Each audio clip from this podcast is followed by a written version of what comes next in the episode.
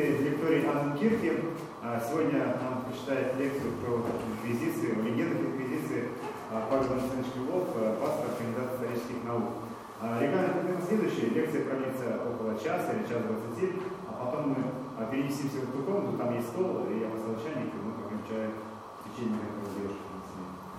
Я передаю слово Павлу Александровичу. Спасибо, отец Сергей.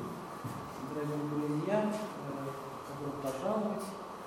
Э, ну, насколько я знаю этот самый проект, открытой лектории в Анкирхе, ну, э, для меня честь тоже принять участие в этом проекте. Я э, первый среди выступающих, и тут были э, любопытные лекции, насколько можно было ознакомиться, э, посвященные э, философии, связи с христианством. А сегодня я бы хотел вам представить такую тему, которая скорее связана с э, церковной историей и э, попытаться поговорить об одном явлении, о котором у нас достаточно много всяких довольно предвзятых э, сложилось представлений. И не то чтобы я тут собираюсь рисовать вместо черной легенды легенду розовую.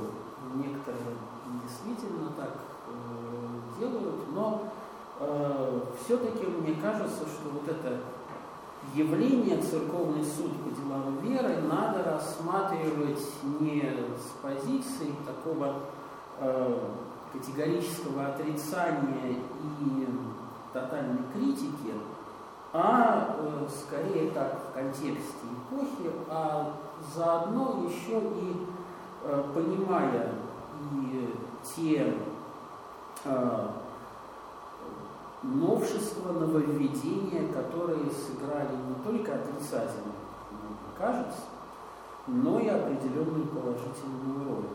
Но для начала вспомним такой краткий катехизис, если можно себе так э, можно это назвать, наших представлений о том, что такое инквизиция. И э, вот с кем не говоришь э, на эту тему у всех, видишь присутствие этих трех постулатов, даже не десяти, не пяти, а вот э, три предубеждения. Во-первых, есть такое мнение, что инквизиция преследовала исключительно невиновных людей.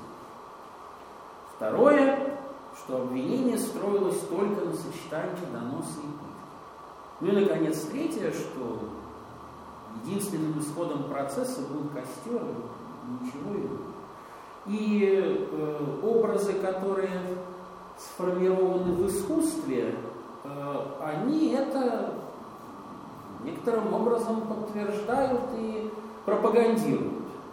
Ну вот мы здесь видим образцы компьютерной живописи, э, сверху э, в углу Николая Бессонова и его же картина в э, нижнем э, правом углу. Вот такая инсталляция, если можно так выразиться, из орудий пытки в одном историческом музее, причем эти орудия это явно реплика середины XIX века. Для антуража может быть хорошо, но для истории не очень. И кадры из фильма эм, «Колодец и маятник», э, который рисует такого ну, несколько карикатурного э, инквизитора, э, который э, озабочен Э, карьерой и какими-то достижениями на амурной ниве.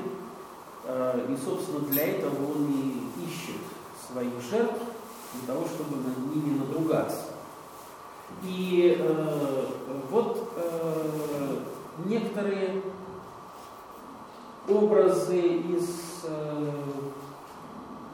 истории человеческой, они тоже Эм, используется для того, чтобы эм, э, подкрепить эту ну не скажу так, легенду, но этот образ.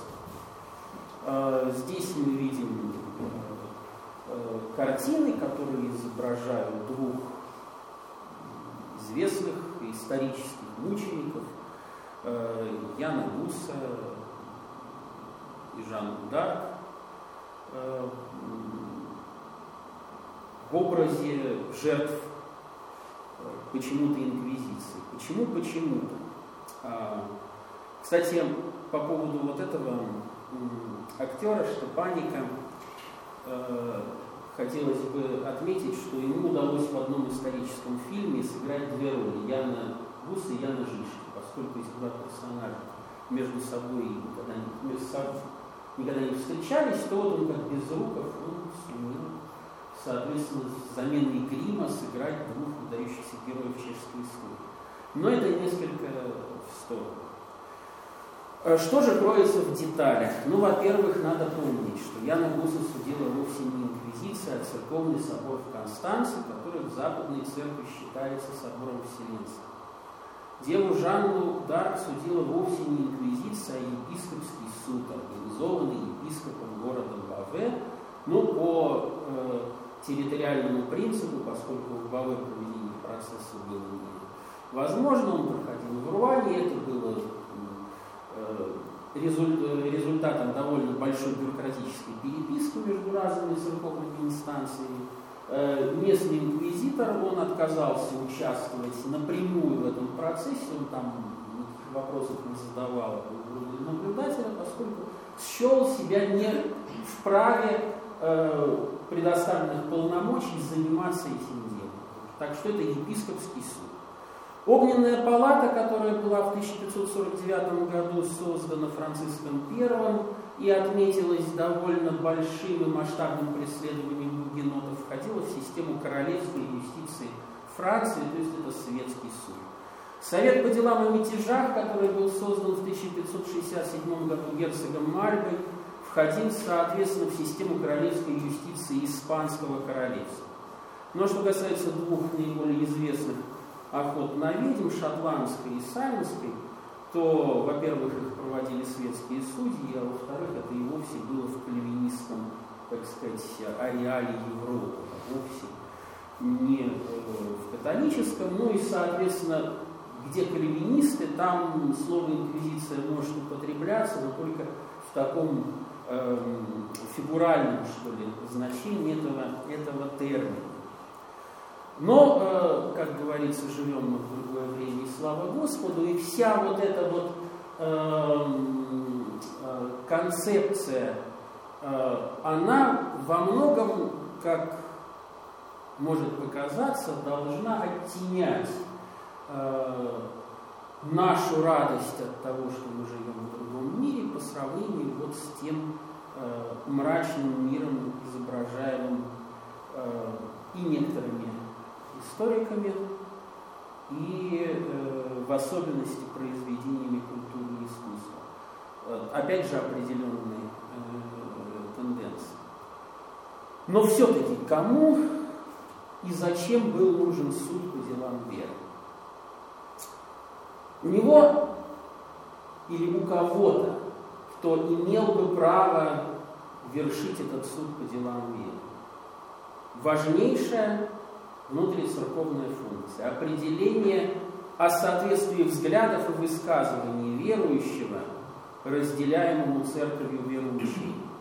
Особенно если этот верующий облечен некой важной должностью, например, учительства. Можно вспомнить мастера Иоганна Экхарда, занимавшего пост генерального викария ордена святого Доминика в Тюринге и главу студиум генерале, то есть ну, фактически высшего учебного заведения доминиканцев в Кёльне. И, э, тем не менее, вот из его круга исходил такой трактат «Сестра Катры», который представлял собой некий диалог между исповедником и его духовной дочерью. И э, исповедник говорит в этом трактате, кажется, что ты никогда не будешь следовать моим советам. И его духовная воспитанница отвечает, Это правда, я от души жалею, что следовала совету людей и противилась совету Духа Святого. Я хочу быть послушной до смерти Христу, Отцу Небесному, которому Иоанн был послушен в пустыне, и Марии Магдалина, и Мария Египетская, и Мария Соломея.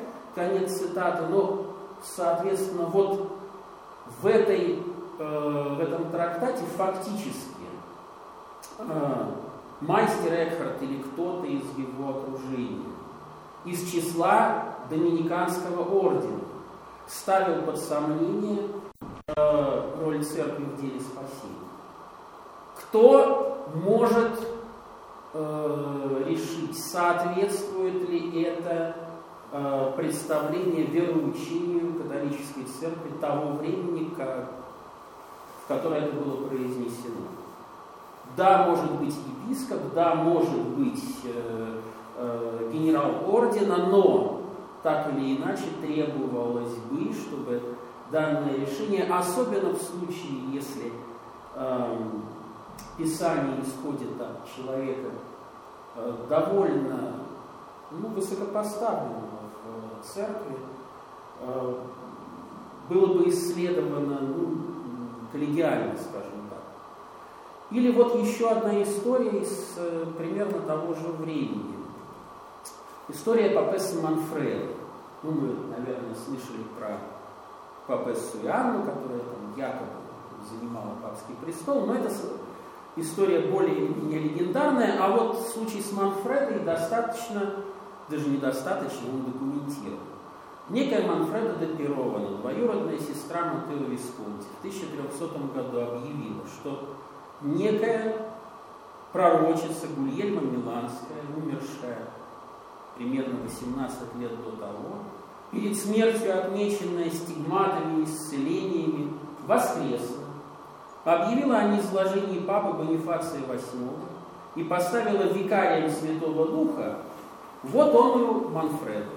Манфреда настолько вдохновилась э, этим э, поставлением своим, Э, в викарии Святого Духа и в низложении Бонифация VIII, что сама решила рукоположить несколько женщин, своих последовательниц в кардинала. Так что история женского священства должна быть все-таки к 1300 году от Рождества Христова возведена. Естественно, итог был тот, что сожгли всех. Да, потом инквизиция этим вопросом занялась и э, Э, вот та попытка учреждения женского священства закончилась таким образом. Но э, вот это некий, некий исторический пример. Но э, перед нами, с одной стороны, достаточно серьезная, э, серьезный богословский вопрос, связанный с э, историей Иоганна Экхарда, или такая откровенно ну, можно сказать, сектантская выходка э, Манфреда де э, которая была тем более опасна, что это была знатная, знатная дама герцогиня, да, и, соответственно, она могла использовать, как мы сейчас сказали, административный ресурс. Но э, Висконти, кстати, вот это те же самые Висконти, роду которого принадлежит выдающийся режиссер, итальянский кинематографист. А, но были и, скажем так, более а, прост, не скажу, что простые, но более требовавшие не столько какой-то карательной реакции в рамках того общества, сколько экспертизы, как вы сейчас сказали, э, вопрос. Правоверен культ святого, особенно из числа местночтимых? Но вот некий э, святой Гинфорд, которого э, в, центральном массиве Франции почитали местные крестьяне. Инквизитор Стефан Бурбонский э, Э, проведя соответствующее расследование, опросив крестьян, узнав, подняв, можно сказать, все местные легенды, выяснил, что Гинфорд был собакой. И эту э, могилу, которую чтили крестьяне как могилу святого, на самом деле была могила Иса. Ну и, соответственно, э, этот культ, он был не то чтобы ликвидирован, была попытка э, пресечь это почитание, несовместимое с христианским вероучением. Э, хотя э, этнографы потом в 1930-е годы они обнаружили следы почитания святого Гинфорта э, в данном районе. То есть полностью эта попытка, она не была успешной. И, или, например, насколько правомерно почитание того или иного источника как святого, или некой горы, как святой горы Лидии, то есть на самом ли деле какая-нибудь э, осина святого Дегонды или источник святого Бонифация принадлежит э, вот тому самому святому, правомерно ли искать около этой горы э, или около этого источника исцеления. На этот вопрос тоже нужно как-то дать ответ, и э, волюнтаристское решение здесь всегда будет, было бы правильно. Но и вместо приговора здесь скорее требуется определенное экспертное мнение, соответствие или несоответствие высказывания или обычая, в частности, вот такого э, локального культа э, церкви. Собственно, этим э, занималась и продолжает заниматься в Римско-католической церкви институция, которая сегодня называется Конгрегацией доктрины веры. А, и своим первым главой в 1542 году поставленным она считает великого инквизитора Жан-Пьетро Карафа, а, будущего папы Павла VI. Предпоследним главой этой конгрегации был, опять же, предпоследний папа Бенедикт 16 Йозеф Ратцингер. Ну, а ныне ее возглавляет кардинал с очень такой простой немецкой фамилией Мюллер, э, Герхард Людвиг Мюллер э, из города Рейнс. То есть э, вот необходимость некоего института, она была и э, остается. Другое дело, что как этот институт может и должен реагировать на те или иные вопросы, которые ставят перед церковью жизнь. Э, в средние века эта реакция осложнялась тем, что э, у общества и у власти были несколько иные представления о роли веры, религии, церкви в окружающем мире. Задачей правления любого государя предполагалась реформацию религии. Реформацию не в том смысле, что постоянные перемены осуществлять в, короле, в королевстве, в э, территории, на, на э, той территории, который, над которой Господь поставил данного правителя, а в том, чтобы поддерживать форму в той э, ее первозданной чистоте. Для того, чтобы соблюсти идеал Пакс Домини Пакс Рейбис, мира Божьего и мира королевского, примирение с Богом, а оно возможно, если победить грех. И поэтому присутствие какого-то нечестия среди подданных, ну, например, ереси, понимали в то время как возможную причину Божьего гнева, который может привести к наказанию всего королевства, к наказанию всей территории или к наказанию всей общины. Таким образом, борьба с ересью – это та задача, которую светская власть была тогда не готова доверить только власти духовной и вести ее только мерами убеждений. Потому что если войти, попытаться войти в э, сознание человека 13 века, вот вы живете в, каком-нибудь, в каком-нибудь городке, и вот вы знаете, что где-то рядом, в том же самом городке, живет человек, который э, верует неправильно, то значит, возможно, не урожай или там поражение в войне или эпидемия – это причина чего? Что среди вас есть эта паршивая овца, за которую страдать будет все стадо. И, соответственно, в чем задача общины и в чем задача правителя?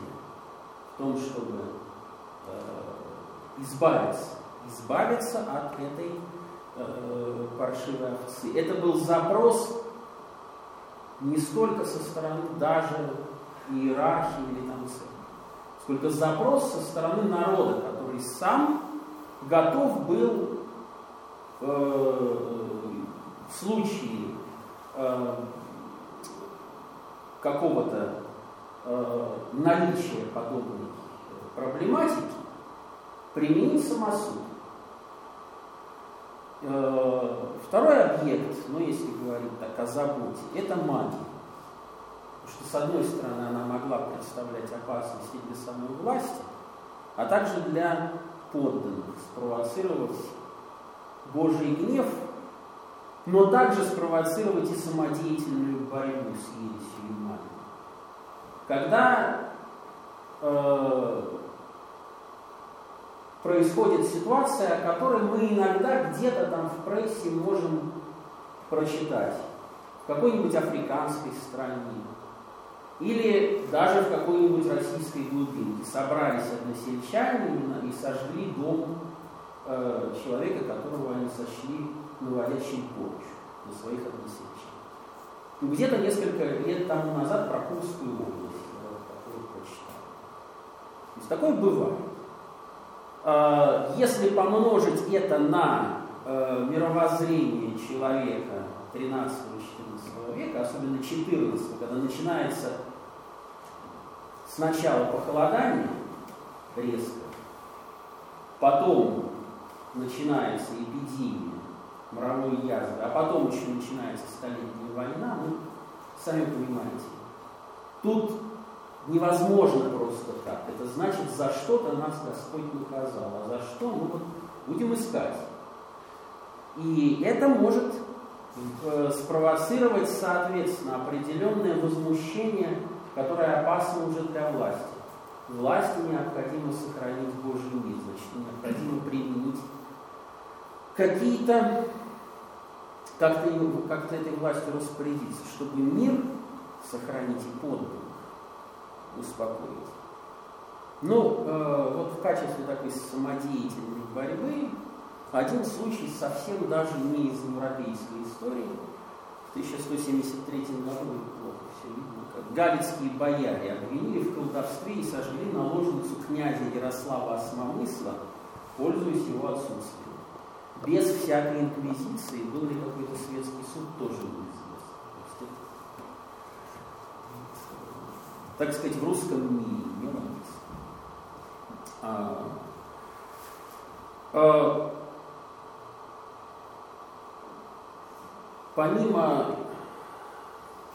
ереси была проблема, конечно, и которая осознавалась людьми, потому что они в это верили, наверное, более.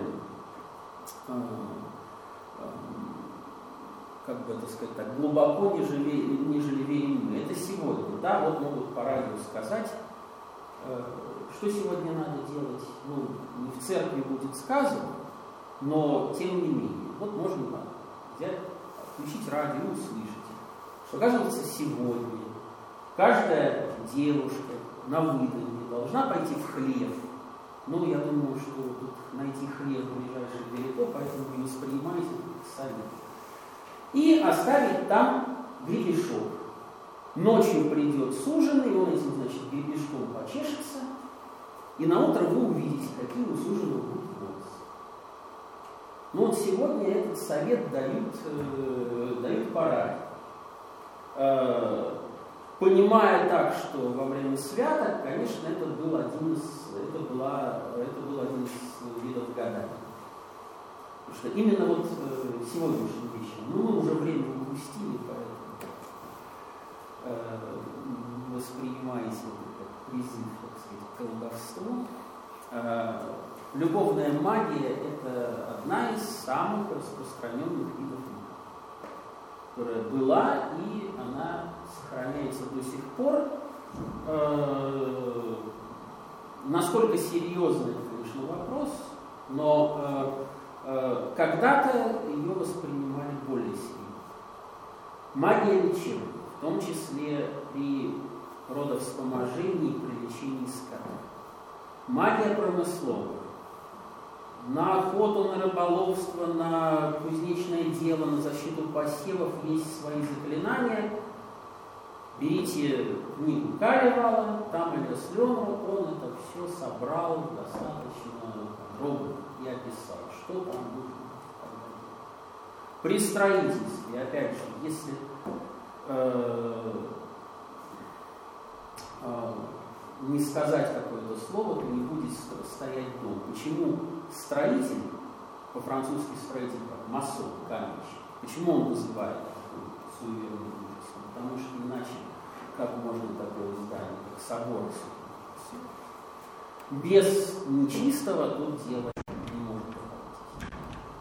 Дороге, особенно на море, чтобы вызвать нужную ветер. И наибольший расцвет представления о магии опять же приобретают когда? Когда в XIV веке появляется э, огнестрельное оружие, то военная магия это просто э, нечто, что э, завоевывает умы и сердца. Ну, конечно, большее количество колдунов, если так брать статистику и видим, то колдунов было гораздо больше. Потому что всякий мужчина, ну или не всякий, но очень многие так или иначе участвовали в войне, и, соответственно, участвуя в войне, он не хотел, чтобы пуля попала в него. А вот вы представляете, вы идете строем, и вас стреляет, и вас стреляет зал противника. Если солдат вернулся после всех войн живым, то значит колдун. А если даже ни разу ранен не был, то это самый сильный колдун. Сказку Огнива можно вспомнить, да, где э, вот эта вот история рассказана. Кто такой солдат? Ну и э, вообще очень много историй и сказок про солдата, который может победить любую ведьму, потому что он, видите, э, человек очень, очень способный. Э, ну и э, более того, этот расцвет, он выходит за рамки средних веков. 17 э, начало 18 века. В духовном регламенте Петра I очень много, и в артикуле о делах воинских, статей, которые посвящены различным вот этой вот воинской магии. Ну и опять же, близкая к нам история, э, как объясняли русские солдаты, почему не удалось в 1700 году взять Нарву. А говорили, что мать короля Карла, 12-го шведского, она там в Нарве, на, на высокой башне замка Германа сидит, и все русские ядра, которые в Нарву летят, она их отводит или вообще на, в обратную сторону отправляет, на русские же войска. И вот когда нашелся русский солдат, который достал длинное ружье, зарядил серебряной пулей, убил ее, вот только тогда государь наш батюшка Петр I овладел этим народом. Но выстрелил солдат и замертво упал, все-таки навредил ему. Вот эта вот история, это э, э, вера в способности магические, э, Э, который проявляет солдат, а лучше даже не солдат, а военачальник.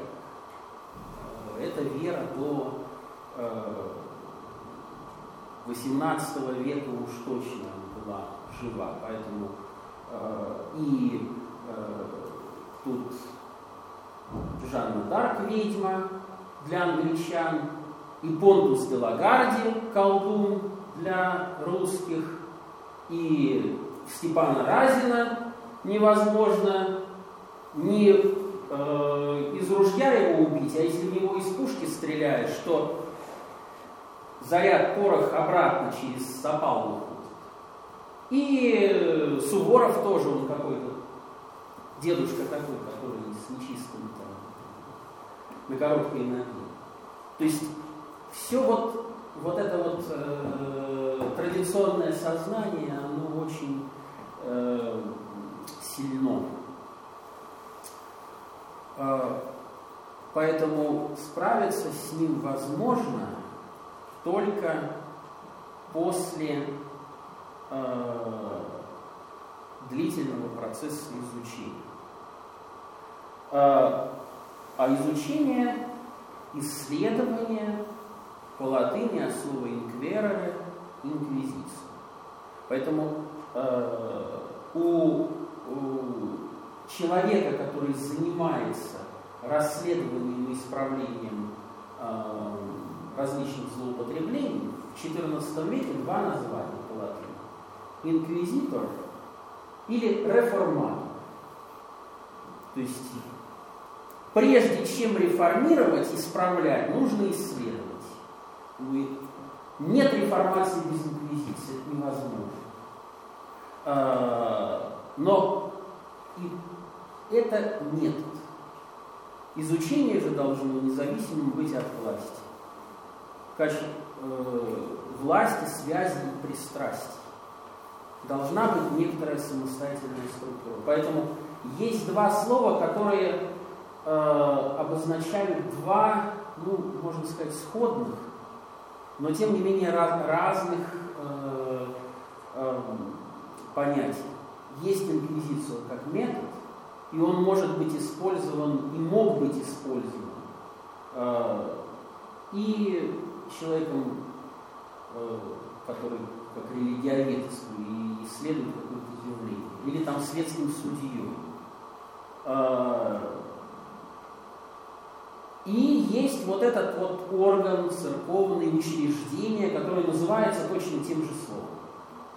Либо инквизицию, либо полное название инквизицию Херенсице Правитатис Санкум Морфисум. То есть э, расследование грехов еретиков, священное коллегия, священное служение, которое, э, э, следуя каноном Четвертого Латеранского Вселенского собора 1215 года было учреждено Григорием IX в 1232 году. И порядок действия был взят из университетского учебного процесса, который называется диссертацией. Что такое диссертация? Это негоцио, акцио, это конскрипция. Да, все должно быть понятно. То есть э, диссертацию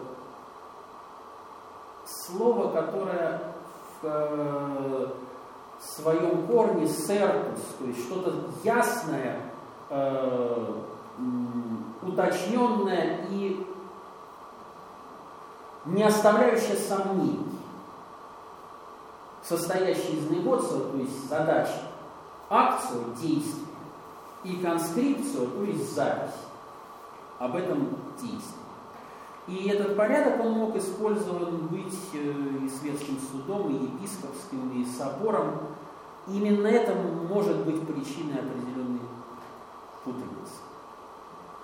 Но вот известна эта фраза «убивайте всех, Господь знает своих». Но нужно поставить определенный знак вопроса. Что фраза приписана Арно Амальрику, легату Иннокентия III. Он якобы сказал ее перед началом штурма Безье, города, занятого Э, еретиками-катарами в июле 1209 года.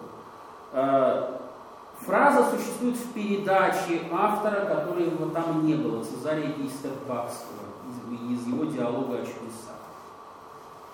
От самого Амалерика сохранилось письмо, где он папе сетовал на то, что пока бароны совещались с легатом, как пощадить как раз католиков в Безье, толпа крестоносцев ворвалась в город и устроила там резню, где действительно не щадили никого. Но так или иначе, э, не снимая ответственности с Амалика и с э, крестоносцев, после крестового похода против альбегойцев возникло действительно таки желание отделить католиков от еретиков. Это желание стало более настоятельным. А как узнать, кто является э, истинным верующим, а кто нет? Ну и как задать определенный, э, как бы это сказать, э, определенные рамки для отклонений понятно, все невозможно свести к полному единомыслию. Это было бы невозможно. И вот эта процедура, она включала в себя достаточно э, такой продолжительный процесс. Э, у процесса должно было быть э, четко определенная причина, по которым э, он начинается. Так называемая дефамация. То есть необходимо было ну, э, некоторое основание для того, чтобы того или иного человека заподозрить в том, что он приносит э, церкви и обществу ущерб. А не просто так, как если бы сосед действительно поднимал других соседей и говорил, давайте-ка вот пойдем вот в этот дом, там сожжем его, потому что мне кажется, что на меня этот сосед дурно влияет. Э, и э, дефамацию в себя могло включать три э, вот это, причина начала разбирательства. Три э, критерия. Аккузацию или открытое обвинение, когда действительно некто, если он считает, так было в процессе Кьяра Синьерини в 1519 году, когда э, муж одной сеньоры пришел к инквизитору и сказал, что вы знаете, вот некоторая Кьяра она в течение пяти лет наводит порчу на мою жизнь. А, там действительно была такая история, что э, э, жена этого сеньора, она выгнала Кьяру из э, арендованного ею домика. И Кьяра ей сказала, что за то, что ты меня выгнала, тебе будет плохо. И женщина заболела. И болела пять лет. И я ей после этого сказала, что если ты мне вернешь мою собственность, тебе вернется здоровье. На какое-то время она так сделала, и здоровье не вернулось. После этого э, э, женщина решила пожаловаться. Но что в этом э, колдовство или просто некоторое психологическое вот такое вот давление? Но был определенный зафиксированный факт, что э, в результате конфликта одной из сторон стало плохо, и э, вот та самая Кьяра, она не скрывала, она говорила, что я тебе могу вернуть здоровье, если ты мне вернешь э, мой домик. Могу его отобрать, и помимо домика она там требовала еще кое-что там. Э, зерно, материю, какие-то подачки, э, или могу это здоровье отобрать. Тут были прямые угрозы, причем такого вот э, магического, как можно быть, характера сказать. Но э, Яра потом оправдывалась, говорила то, что она вот Господу молилась и Богородице, и, соответственно, по молитве э, ее пред алтарем Господь наказывал ее обидчицу. Но на что в конечном счете это как оправдание не сыграло, потому что Господь Он не может кому-то наносить зло по вашей молитве. Ну, по крайней мере, с точки зрения инквизитора была, была, именно, была именно такая резолюция, что Господь, Он может вам помочь, но молитва, э, она не может быть обернута во зло. Э, и вы не можете молиться э, о ком-то не за здравие, условно говоря, а за упокой, если это человек жив, стремясь нанести ему вред. Но вот это было прямое действительно обвинение. Но обвинение не перед соседями и возбуждение их вражды, а соответственно вот в тот самый церковный э, орган, который должен был принимать определенные решения. Э, денунциацию, да, это определенное донесение, или фама – это э, известность. То есть если о ком-то э, много говорят, что у него есть э, определенные, скажем так, прегрешения, то это повод, э, повод действовать. И, соответственно, э, для того, чтобы открыть определенный процесс, требуется э, либо услышать прямое обвинение, открытое причем, да, когда человек, не таясь, говорит, что я обвиняю некоего в том, что он э, либо э, э, открыто признается в каких-то э, вещах, которые несовместимы с вероучением, либо э, практикует магию, либо доносит тайным образом, но все равно это требовало проверки с точки зрения э, вот этого, этой самой известности. Более того, э, была прописана и определенная процедура отвода. То есть, если э, обвиняющий или доносчик находился в состоянии вражды с тем, на кого он доносил, то такой донос или такое обвинение, оно не принималось в расчет. То есть э, требовалось э, вот, посредством проводимой проверки э, вот этой самой фамы известности выяснить э, отношения между данными людьми. И если э, аккузацию или денунциацию были сделаны э, облыжно, то они отводились. После э, подтверждения полномочий об открытии процесса требовалось перейти к процедуре так называемой экс-официо. Процедура экс-официо – это, соответственно, э, привлечение обвиняемого к суду его допрос. Из этого допроса э, выделялась так называемая артикула прелиминария. Артикула прелиминария – это те статьи, которые могут представлять для, э, э, ну скажем так, если этот вопрос касается ереси, если этот вопрос касается заблуждений, то эти статьи, которые свидетельствуют о том, что данный э, человек или данная книга, она их содержит. Ну вот, в частности, был такой процесс о, о 1434 году о дебиотификации Бригитты Шведской, когда группа богословов э, выступила с тем, что Бригитта Шведская недостойна того, чтобы считаться святой.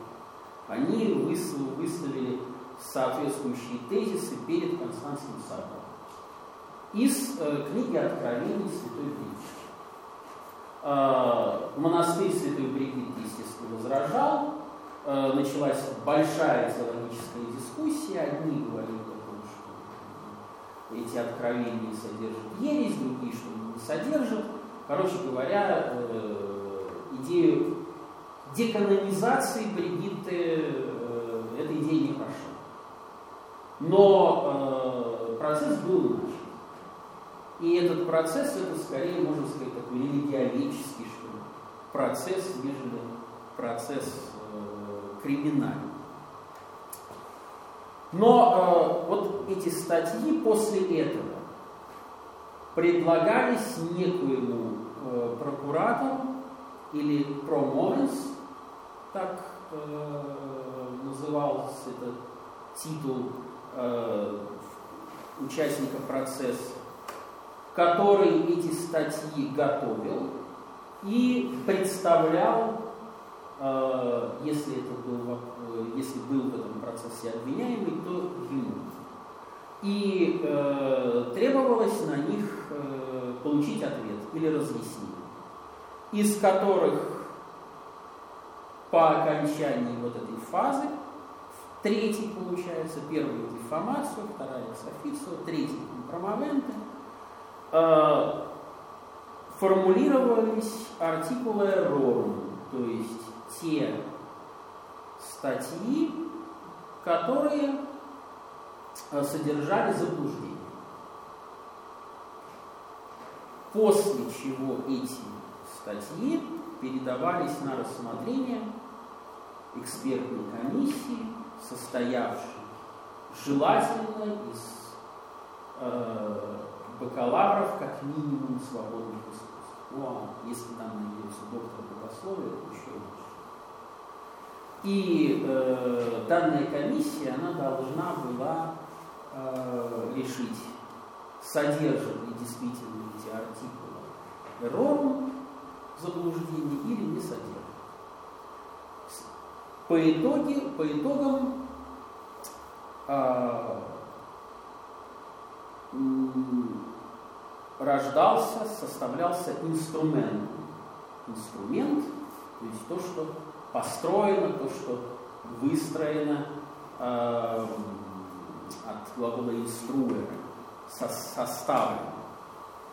Э, мы лучше э, знаем вторую часть этого словосочетания инструментум сентенции, потому что слово сентенция вошло в русский язык в другом, более таком э, близком к средневековому значению, как приговор или как некая мысль. И вот здесь определенная такая игра, конечно, ума. Потому что любая сентенция, она содержала подозрение.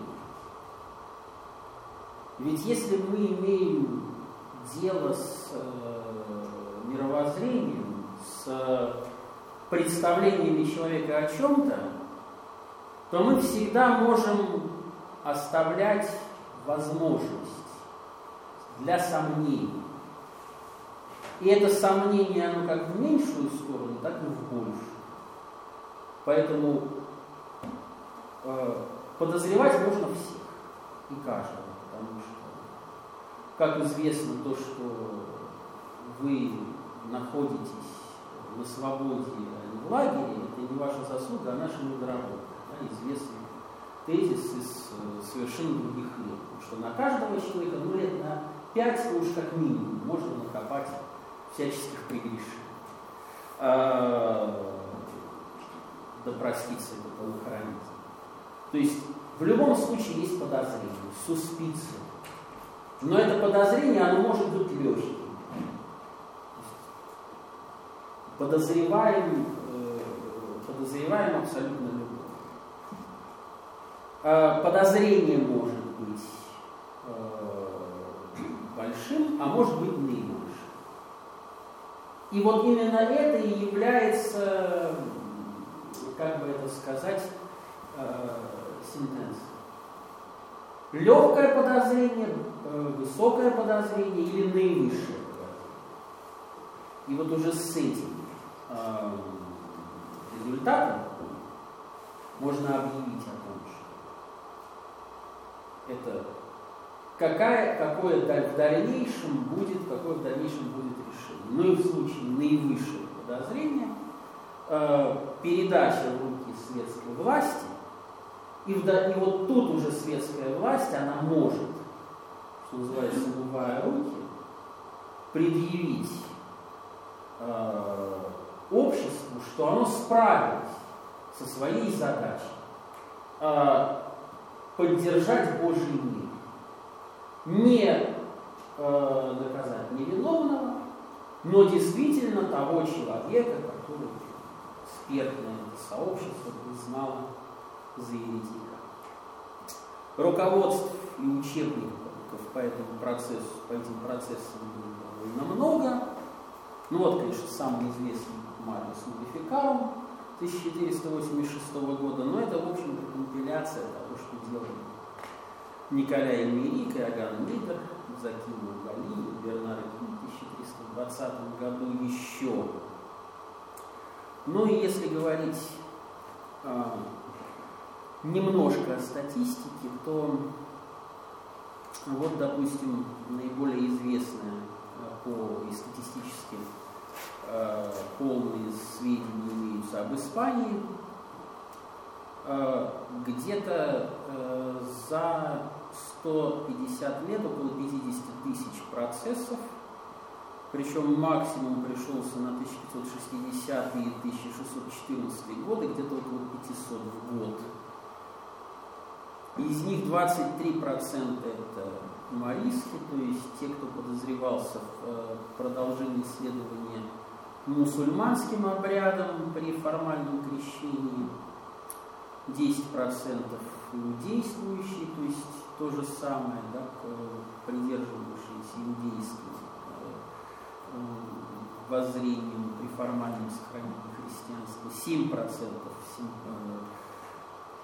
тайные э, кальвинисты или лютеране, 29% еретические высказывания, 8% колдовство и прочие суеверия.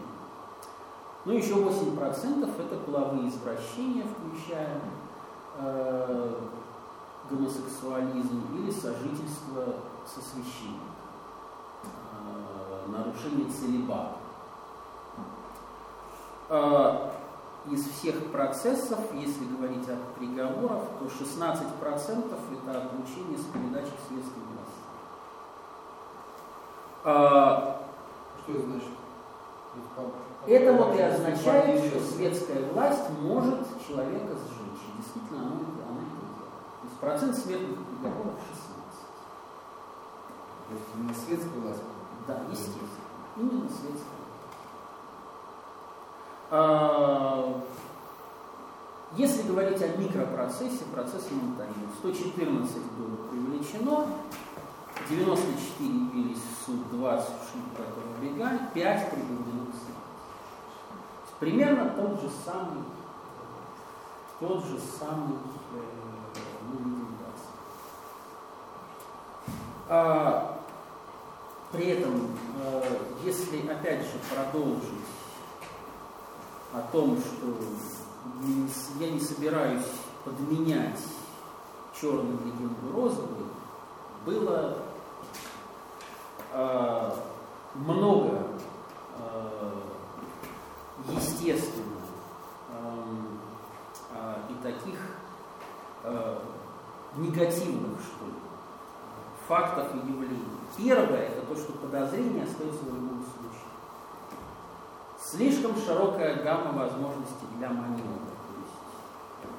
Что такое легкое подозрение? Всегда есть. Или сильнейшее, ну тут это снятие себя ответственности. Мы сильнейшим образом подозреваем человека в том, что он еретик, но все-таки оставляем возможность какой-то ошибки. То есть это никогда нету вот такой вот четкой уверенности. В светском судопроизводстве было гораздо да, Э, определенней. И второй момент, конечно, это искушение воспользоваться этим орудием, э, которое сформулировала церковь для сведения счетов, в том числе и политических.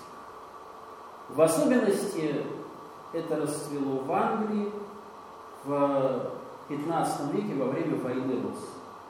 Когда эти обвинения в лолардизме, то есть в ереси, предреформационной, или в колдовстве, там, допустим, против жены лорда протектора Эмфри Глостера и Элеонора Кокхен. Эти обвинения, они шли то в одну, то в другую партию, там Ланкастер и Йорки, они использовали эти обвинения для сведения политических счетов, что, конечно, имиджу, если говорить сегодня, да, это, этого учреждения только могло повредить. Но это э, можно воспринимать как проявление э, явления, которое известно еще было в средние века как коррупция коррупционис, что в переводе с латыни означает стремление к разрушению, к э, размыванию, к проявлению греховности человеческой природы. Потому что любое, э, любое, любое орудие можно использовать двояко. Можно топор использовать для постройки дома, можно для убийства человека, ну и в качестве такой завершающей притчи можно вспомнить о том, что и для чего появились когда-то карты. Карты появились для того, чтобы учить детей счету и письму. Это были карточки с э, цифрами и буквами. Ну а что из них сделали люди? Азартную игру? Ну вот некоторым образом то же самое можно сказать и э, об инквизиции возникло для того, чтобы умерить человеческие страсти и в 13-14 веках исключить самосуд при э, таких массовых расправах, э, зачастую просто возбужденных э, людей каким-то страстям, но в конечном счете обернувшиеся чем-то подобным. Вот на этом, наверное, я бы хотел закончить. Если есть вопросы, можно продолжить. Ну вот э, да, совсем ничего не знаю, ее кто и за что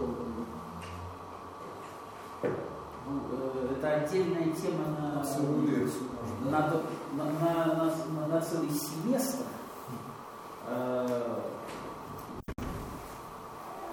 Ну там политика чисто А вот епископский суд чем от инквизиторского отличался? В первом приближении там. А, тем, что э, было довольно много и э, разных инстанций, которые могли, были вправе проводить суд. И эти, эта инстанция, естественно, римский папа, как глава церкви, он имеет право. Собор, Вселенский собор, он тоже имеет право. Да, и, соответственно, вот это. И епископ, он как владыка в своем диацезе, он тоже имеет право проводить, вести, проводить церковный суд. Процедура, да, могла быть задействована та же самая. Но в чем разница, это кто является председательствующим. Вопрос епископа в чем? В том, что да, вот епископ, он часто зависим от интересов своего диацеза. Епископ это не только епископ, это еще и политик всегда.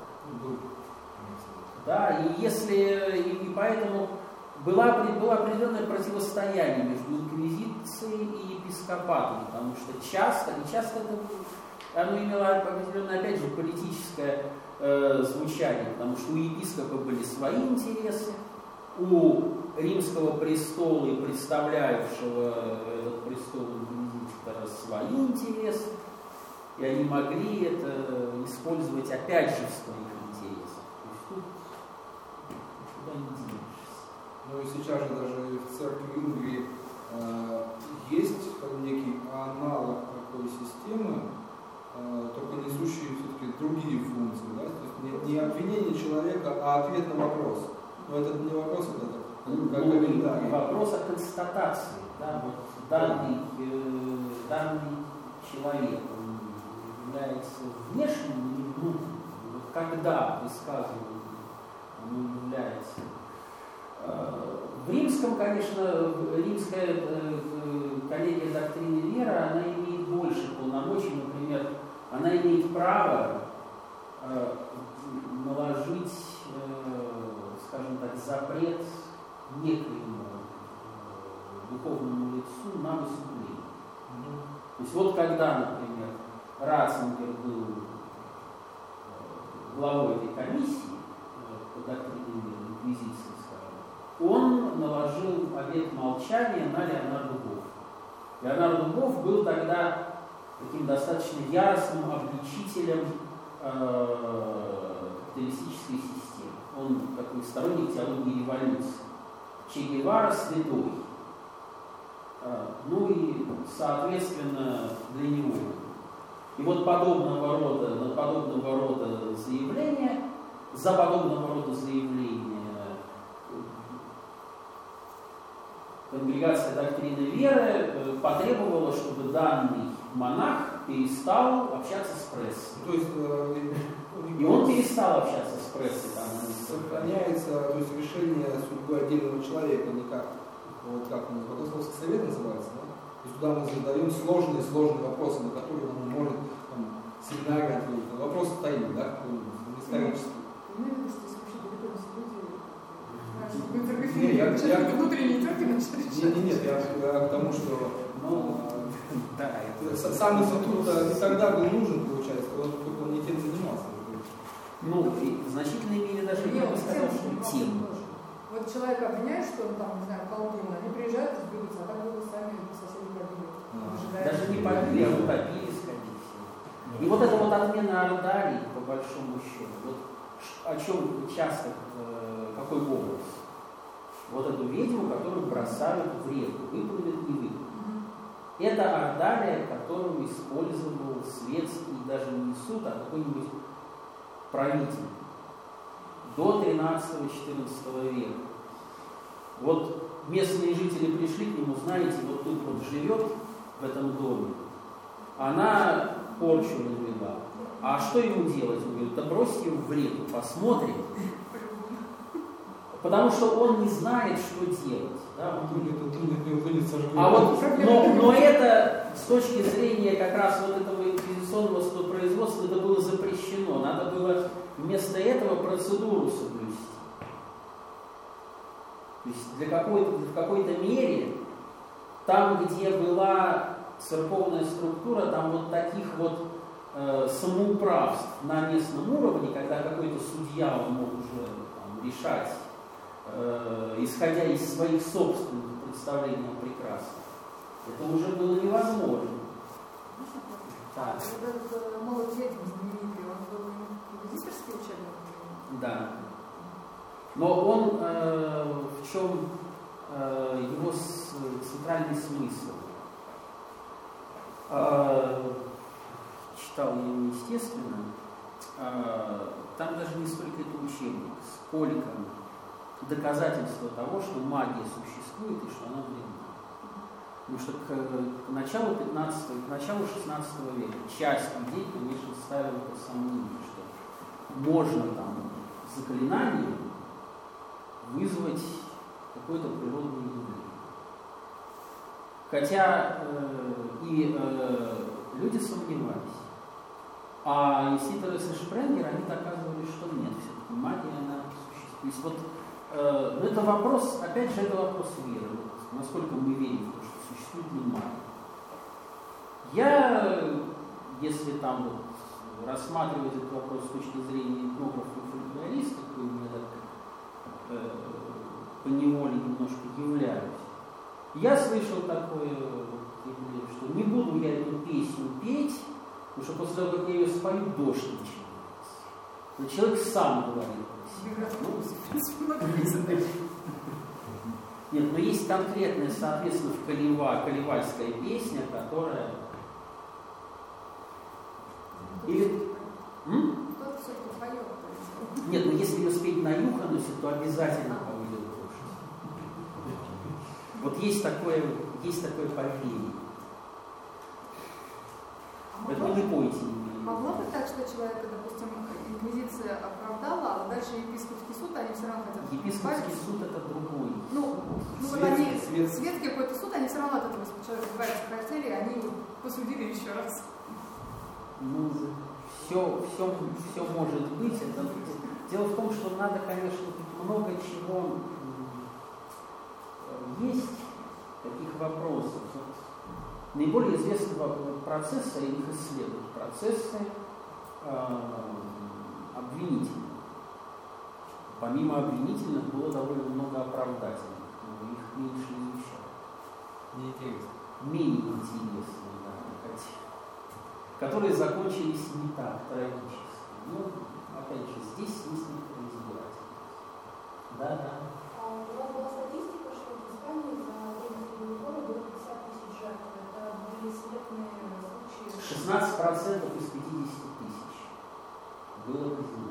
То есть процессы было 50 тысяч. 50 тысяч процессов, 16% закончились смертью. 16% От 50 тысяч. Да, 16% от 50 50 тысяч процессов это по одному человека или были массовые? в том числе масса. 16% это именно те, которые в результате приговора следственного суда. Но когда юридический суд вел расследование и приостанавливался от этого исхода, передавал дело на рассмотрение светскому суду, как я понимаю, 100% было, как правило, что человек погибал. Но это и есть уже Но светский, светский суд, он как э, до э, э, 17 примерно века, он не шел против э, заключения инквизиции. То есть, получается, инквизиция умывала, по сути, руки, ну, совесть даже и как, как не задевала. Ну, это подозрение, да? Но в то же время им не дано было право казнить. Нет, не дано. Церковь не может. Это, это вот этот вот момент, почему он негативно, конечно, в дальнейшем стал восприниматься. Что мы подозреваем всех и спихиваем вот это на государство. Но мы что не учитываем, что часто не учитываем? Что государство, оно было, или власть, назовем это так, она была поставлена перед необходимостью, перед запросом общества. Ну, сделайте вы что-нибудь э, вот как э, уже в XIX веке, после того, как э, изгнали Наполеона из Испании, испанские крестьяне пели «Viva la cade- las cadenas, viva la opresión, viva la inquisición, muera la nación». Да здравствует цепи, да здравствует угнетение, да здравствует инквизиция и смерть нации. Смерть вот всем этим французским нововведениям, которые принесли с собой французские оккупанты вместе с их Наполеоном. Инквизиция воспринимается как наше родное испанское средство для борьбы с тем, что мешает нашим скрепам. А Есть какая-то статистика массовых процессов и одиночных процессов соотношения? Ну, э, э, проблема в том, что, конечно, часть архивов она была утрачена, то есть вот это то, что как-то смогли свести воедино, ну, это вот это статистика Уильяма Монтера, можете посмотреть, да, или, или э, очень подробно об этом писал Хуан Llorente, но этот самый Хуан Llorente, он э, человек непростой судьбы, он сам был э, одним из э, э, генеральных секретарей инквизиционного трибунала, но когда пришли французы, он перешел к ним на сторону, в 1813 году бежал вместе с э, наполеоновскими войсками из Испании. И потом он уже там оторвался, что называется, по полной э, в эмиграции. И одна из проблем в том, что э, эта книга, она стала в дальнейшем для антиклиникалов одной из настольных книг по исследованию. А Растрига, как известно, он часто говорит вещи не только э, правдивые, но иногда и готов присочинить. Поэтому его откровения, его, они должны восприниматься не скорее м, некоторым сомнением. А, Но, э, опять же, если говорить о землях, где католичество не было распространено, где произошла реформация, э, Соединенные Штаты, будущие, да, эти колонии или э, Шотландия, где уже с, с, с, произошла реформация, там э, эпидемия, что называется, демономании, она ничуть даже не была сдерживаема. И вот в Шотландии там пресвитериан, и другие цифры. Там за середину 17 века было э, около двух с половиной тысяч процессов, и 60% это повешено. Без всякой инквизиции, зато вот нормальный такой э, кальвинистский суд присяжных. Когда, да, ну, все, все соседи знают, мы ведьмы. Судебная ТВ, короче, да? Вас, вас. Ладно, спасибо большое Павлу за интересный рассказ. Я немножко прорекламирую следующие наши лекции. Они все будут проходить по средам, в 7 часов вечера. Всем добро пожаловать. Следующее называется «Апокалиптическая Сирия». А, речь пройдет про Сирию, как ну, вот этот регион а, на Ближнем Востоке, в котором постоянно идут войны, и сейчас войны, и а, что, что о Сирии в том числе и о ее роли говорит, говорится в Священном Писании, читает лекцию кандидата философских наук, доцент Алексей Иваненко. А через неделю, ну то есть через две недели, получается, сегодняшнего дня, будет лекция интересный человек, он двойной доктор, он доктор биологии и доктор теологии, зовут его Игорь Михайлович Савич, и он прочитает лекцию о том, как возник наш мир. И на том составе даже несколько книг есть на, э, на эту тему, поэтому будем рады всех вас видеть. Добро пожаловать. А сейчас мы вот можем переместиться за ту белую дверь, там вскипел чайник, и течение, и можно чай попить, продолжать беседовать об инквизиции и так далее. Вот, да. Или о чем-то другом, да. А, да. Желающим я еще могу провести экскурсию по церкви. Можно после чая или... Можно сейчас? Можно сейчас. Хорошо, тогда давайте желающие э, чай пить, можно чай пить, а желающие экскурсию